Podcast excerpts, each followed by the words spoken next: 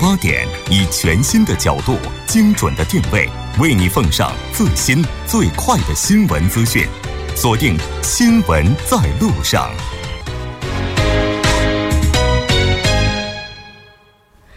好的，欢迎回来。世间百态，人间百味，尽在百味茶座。百味茶座在每周五的晚上，邀请各界专家人士，针对当前热点话题解析动态，分析未来走势，倾听百味故事，尽在百味茶座。如果您对我们今天的什么样的看法，呃，如果您对我们的栏目有什么样的看法，也欢迎您参与进来。当然，首先还是广告时间，广告过后马上回来。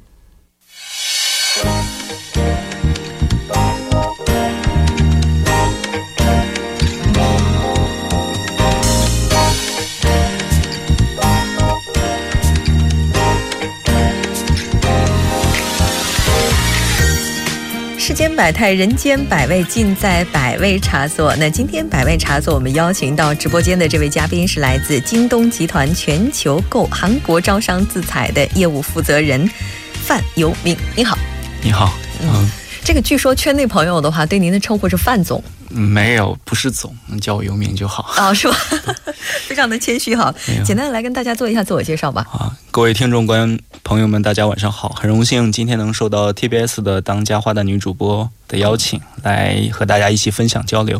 调频幺零幺点三，幸福在路上。哦，您这么夸我的话，突然接下来这个不知道该怎么问了哈。嗯，其实我们之前的话应该是见过一次，我记得，对对对，当时也是在一个比较大型的活动上。对对对，那次我们聚会的时候，对对对，是见过一次。那其实我那个时候不知道您就是这个京东集团在韩国这边业务的负责人哈，然后今天也是觉得非常的荣幸能够把您请到直播间来，我们一起来聊一聊。其实谈到这家公司的话，大家马上想到的就是网购。对，嗯，是根据中国的这个最近的市场分析来看的话，网络的这个销售在增长的速度应该比较快，所以大家可能对网网网购的这个实力比较高。嗯，所以说可能想出来的话。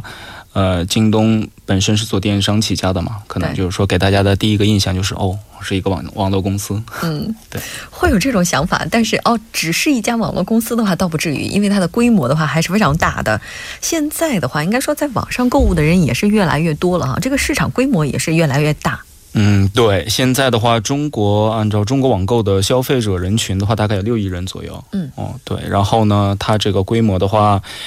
从二零一六年的数据来看的话，能达到四点七个兆左右，大概和韩币的话七百七十五个兆左右。嗯，对。然后二零一七年的整体预计的话是有一个上调，然后大概在五点六兆，然后合人民币的话大概在九百二十四兆韩币左右。嗯，这个可能周边也有很多的这种职场人士，他们因为时间的关系也好，因为精力的关系也好，可能在上下班的路上就能够完成网购这样的一个过程，非常的方便。那您现在在这个公司的话，主要负责的是哪方面的业务呢？呃，因为我现在的所属呢是京东全球购的业务板块，因为全球购是属于一种海淘的业务，因为就是说你在国内，然后可以在。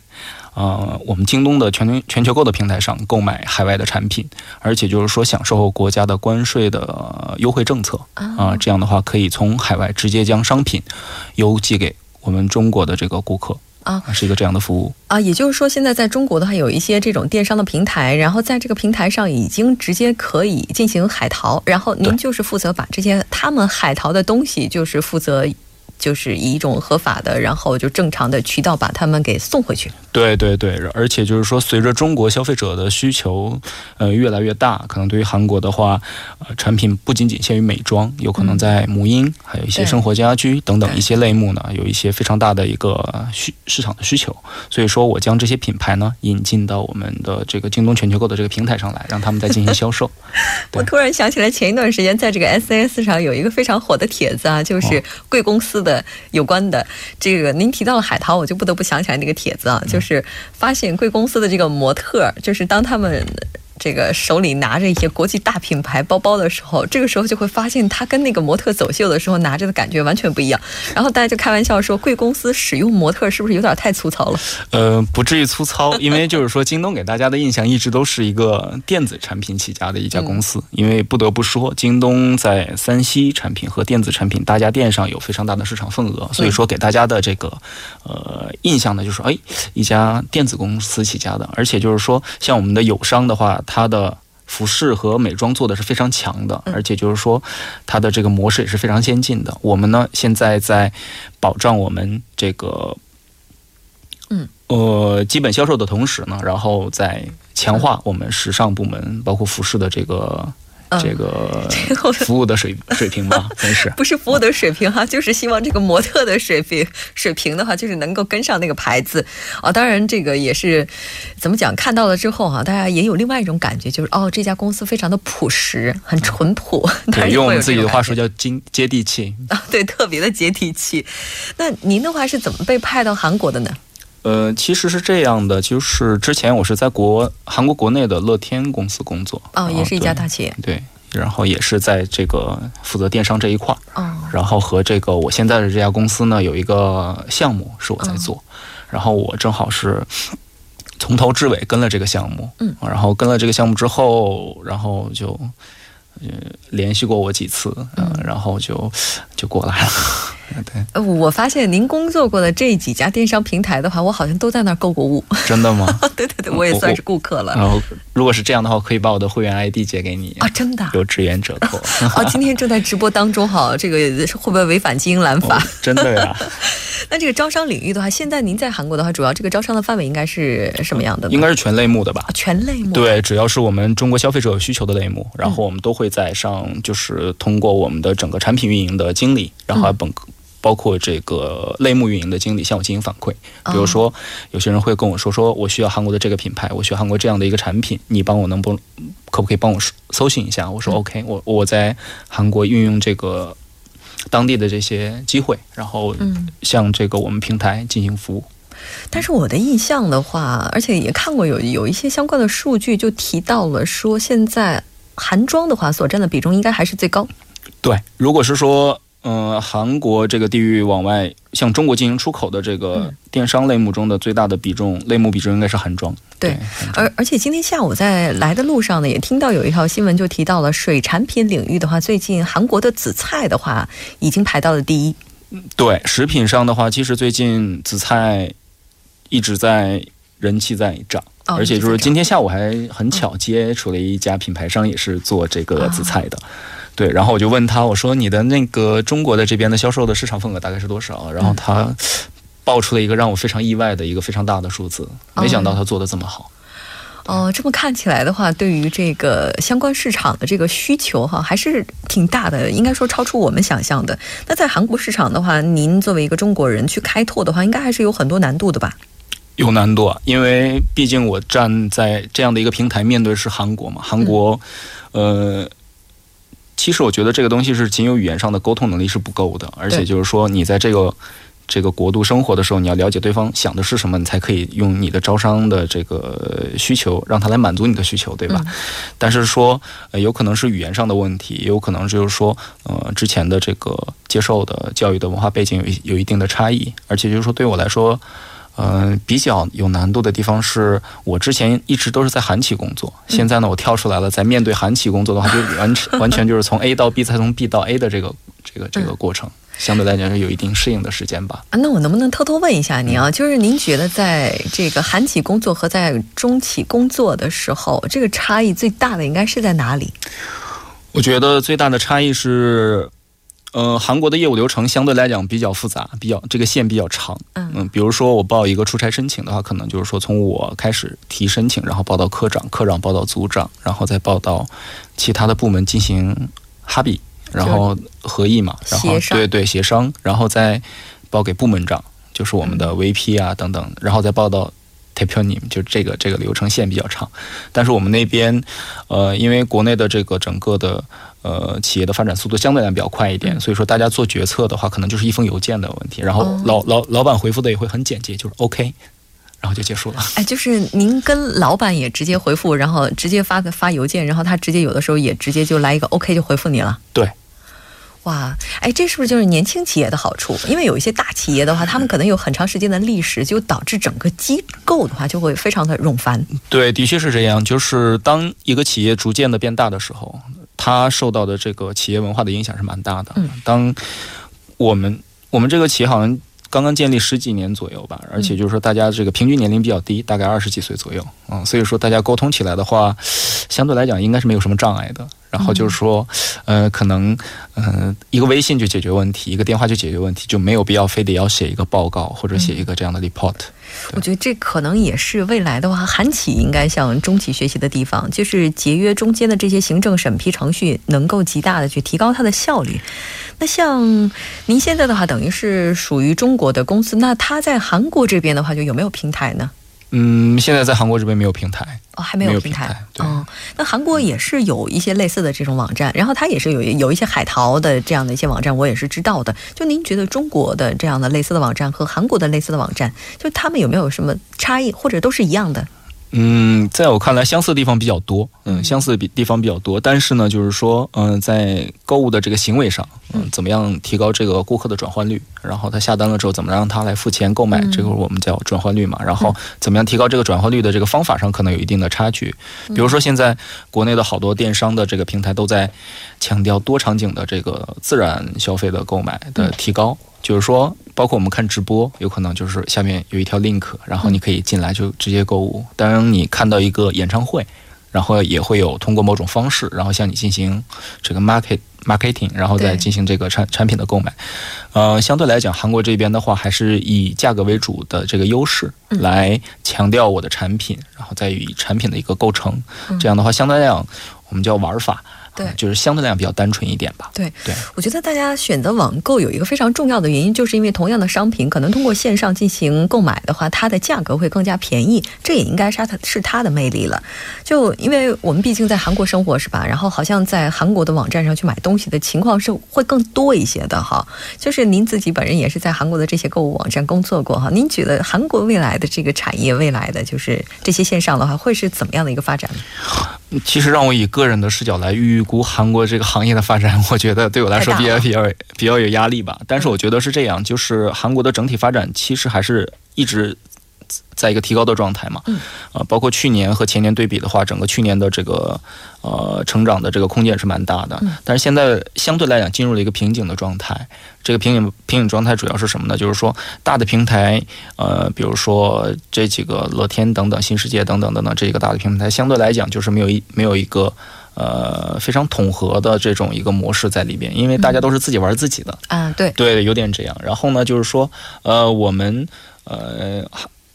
国内的话，比如说像我们的友商比较大，然后我们也相对比较大，然后这样的话可以引领这个行业往前往前走。然后友商制造出来的这个 festival，我们制作制制造出来的 festival 都是大家在一起参与玩的，嗯，因为大家共享这个这个这个这个盘子，然后大家进来，这样的话这个就形成了一定的市场规模，这样的话就比较大。这个就有点类似于说，在中国国内的话，目前是大家一起在做一个蛋糕，把这个蛋糕做大了之后，然后我们再分。但是在韩国的话，是自己做自己的蛋糕。对，其实这个东西不光是电商，就包括我们的这个电子结算的这个系统也一样。对对，包括其实韩国也有好多电子的这个结算系统，比如说移动移动端的，对 AirPay 啊等等，SSG Pay 啊三三星 Pay 啊等等这些，这样的话其实，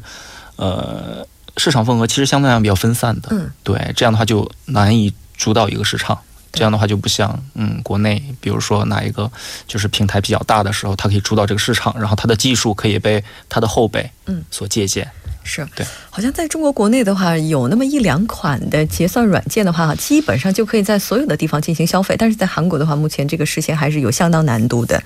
那我其实啊，对中国网站的有一些大数据分析，真是叹为观止。我有的时候在韩国的一些网站上也会搜索一些，比如说图书，再比如说一些其他的什么化妆品之类的，然后我就没有发现周边的一些小弹窗的广告会给我太多的推荐。但是我前一段时间呢，就在中国的网站上搜索了一个方巾，就是方。巾就是那种女生用的那种方巾嘛，然后我就发现，在那段时间哈，我每次点开中国的网站，就会有各种的小弹窗给我推荐，呃，就是千奇百怪的方巾。就是大数据的应用的话，应该也是网络购物非常重要的一部分。对，因为大数据的应用要充分的利用到整个的这个顾客的购买行为当中，因为当你使用一个网站的时候，不管你使用哪一家网站，嗯，你搜索的东西。你想要买的东西和你即将要买的东西，这个网站首先自己要有一个，自己要有一个这样的一个信息的储备的，这样的话，它可以会正确、更正确的向你进行推送。就包括您刚才说过，我自己搜索过一款东西，然后在之后很久一段时间都出来都 都是这样的弹窗。其实这个东西真的是我当初我也很不理解，但是就是我后来我就聊了一下我们研发的人员，我说你们是通过怎么样的一个这个系统来把这个顾客的这种需求来判断出来的？他说我们要去描绘这个顾客的画像。啊，对，然后我们要知道顾客即将需要的东西，他搜索过的东西，比如说你看过的东西是什么，嗯，你搜索过的东西是什么，然后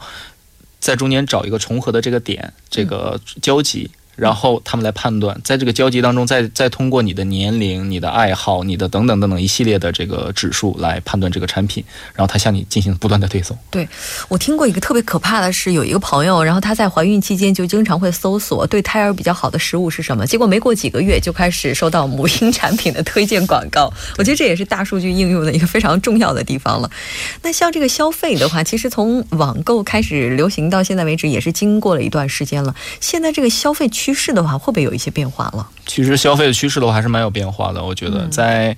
呃，因为我更加了解的是海淘嘛，嗯，我以海淘为例的话，可能大家当初购买海淘的这个原因，只是因为它是正品，然后呢，价格相对的相对来讲比较低一些，对，有一定的保障。但是现在的顾客呢，随着自己的消生活质量的提高，然后他对消费品的提高，这个需求也是非常的大的。然后他对海外的这些生活的这种 lifestyle 就比较关注，然后他他想知道，哎，我在韩国看到了一个电视剧，然后它里面的这个生活状态用的是这样的。东东西这样的东西，我在某个平台上能不能找得到？这样的话，还是就是呃，以这种维度来满足顾客的需求。所以说，顾客的需求当初的话，母婴母婴的这个类目是整个海淘卖的最好的，但是现在逐渐的已经像食品，嗯啊，像家居。向这个方面来逐渐的倾斜发展了。对，其实这个变化的话，也能够强调，能够看得出来，大家目前对这种生活品味的追求也是开始慢慢的提升了。像这个网购市场的发展哈，肯定离不开物流。对吧？像这个物流发展的话，我就发现，我我前一段时间回了一趟国，我就发现中国的物流特别的发达。我只是把东西放在了前台，然后那个东西中间似乎连隔了一天都不到，第二天就收到了。的确，就如果拿我们平台的这个举例来说的话，因为我们的物流系统是自建物流，嗯，对，所以说我们大部分自营的产品，嗯，大部分都是当日送达或者翌日送达。而且就是说，我们自己现在正正在做的一种项目叫“二幺幺”。比如说，你当天上午十一点买到我们的自营产品的话，我们当天下午可可以给你送到，或者第二天上午可以给你送到。这个时间我们可以保障的。嗯，但是他可能就要求，就是他应该在很多大型城市都应该有自己的网点。因为中国非常大，而且有很多这种小的城市，就像比较边远的地区啊，这样的话也能够基本上实现两天之内送达，对吗？差不多，因为像我们平台的话，可能在全国的大型仓库的话，大概有两百七十个左右。这样的话，这个两百七十个仓库是分布在全国各地的。哦。而且就是说，配送站的话，大概加在一起大概六千多个。而且，呃，相对来讲值得一提的话，是我们有七个亚洲一号的这样的全人工智能的一个。智能仓库这个规模以及分拣的速度比人工要快好多。嗯，那以您来看的话，在物流方面的话，就是韩中两国的话，是不是它会存在一些差异呢？嗯，有一定的差距。啊，这个您讲的是差距，也就是说中国是更发达。相对来讲，相对来，因为它国情是这样要求它的。对，但是呢，就是说不得不说，韩国是九六年开始有电商的，是 Loday.com，它是九六年的韩国第一家 online shopping mall，但是。您看到国内的话，比如说淘宝的话，它是一三零三年的时候才建立的，这样的话前后前后差了将近七年的时间。这样的话，其实韩国的这个整个的前期发展是非常的超前的。嗯，但是国内的话，可能是后来后后起之秀吧，它追的比较快啊，后来居上。对对对，因为它整个这个市场需求规模比较大。所以您觉得，之所以出现这种差距的原因，是因为中国的市场更大，然后这个需求在不断的变化，更多样性，所以说它也就更发展发达。可以这么说，但是我更想强调的是，我觉得在国内，当有一两家这个大的平台可以主导这个市场的时候，后续的这个平台会向我们对标。嗯，他知道，哎，这个平台是这样的一个服务的一个水准，那我们当然不可以次于他，我们只能做的比他还好。这样的话就像我们打扑克一样，嗯，你有小王，我就会出一张大王，对，榜样的力量是吧？那现在的话，韩国应该也有很多家公司现在都跟贵公司进行合作了，对，有好多家公司和我们正在进行合作。嗯，然后可能未来的话，还是要开拓开拓更多家的公司，这样才能够丰富整个电商上的这样的海淘的一些门类哈。对，那未来的这个计划是什么呢？计划是因为像我们平台的话是以资采为主嘛，嗯，去年销售额的一半都是我们以自采的这个自营的产品为主卖给消消消费者的。这样的话，第一是供应链会缩短，这样的话导致成本空间会这个呃利润成本空间虽然会增增大，但是我们给消费者的这个是。实际的这个实惠就能看得到的，嗯，这样的话，我们在韩国的需求主要是和品牌商、品牌方更好的去进行产品的交流，然后给到我们一个比较上游化的价格，然后我们将它以更好的转换率回报给我们的这个中国的消费者，嗯。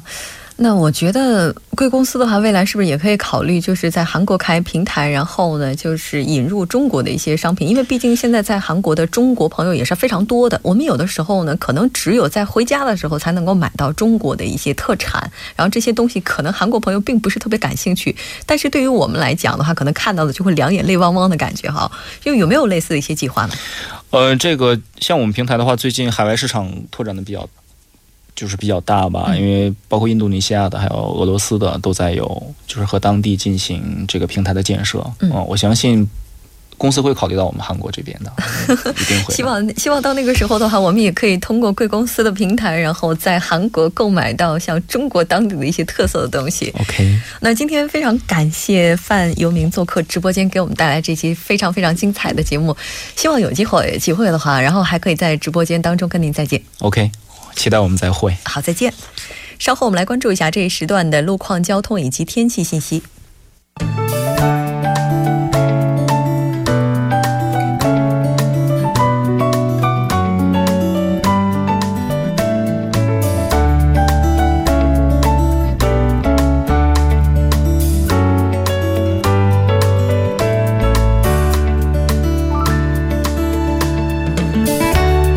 现在是晚上七点五十二分，我们首先还是来关注一条交通临时管制消息：从退西路汇贤站到退西路二街十字路口区间的双方向正在进行道路扩张施工，受其影响，往返的七到十二个车道中，一到两个车道将会进行部分的交通管制。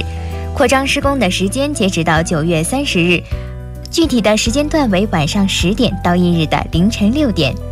我们再来关注一下路面情况。目前，首尔外部循环高速公路板桥到依山方向清溪川隧道附近的一车道上，发现了发生了一起交通事故。受事故的影响，后车的行驶速度是十分缓慢的，希望过往车辆能够注意避让。接下来，我们再来关注一下道路拥堵情况。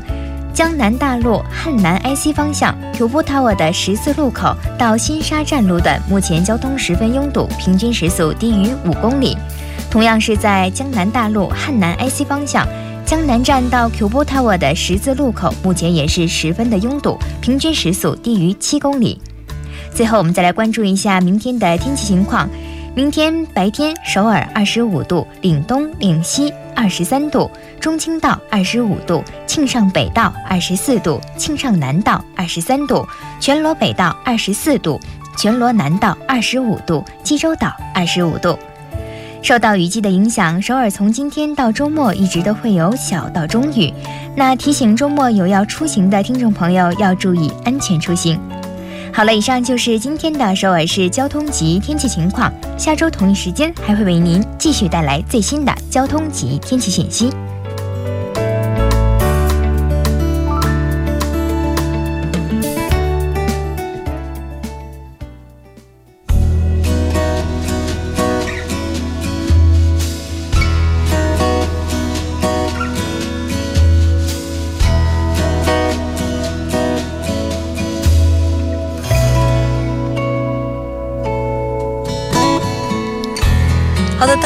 我们今天新闻在路上两小时的节目马上就要接近尾声了，最后依然为您送上我们今天的结束新闻。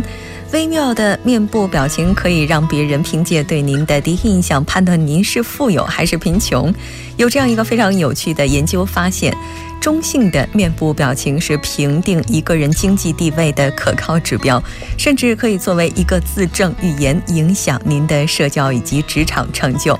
另外一方面呢，也显示微笑和其他充满主观情感的表情不太会泄露您的社会阶层，因为微笑可能会掩盖我们脸上多年来雕刻的情感以及生活经历痕迹。研究人员也说呢，这是因为某些情感会在人的脸上留下痕迹。那我们经常说，当我们脸上有了皱纹的时候，那这是岁月留下的痕迹，也是我们曾经经历过一些故事的印证。那我们也可以学会去热爱这些留在我们脸上的痕迹。当然了，时刻保持微笑，让别人看到我们积极、阳光、乐观的一面，也是非常重要的。那所以今天不管贫穷还是富有，希望大家都能够微笑笑起来。好的，非常感谢您今天两个小时的陪伴，我们下周。的同一时间，依然陪您在路上。我是木真。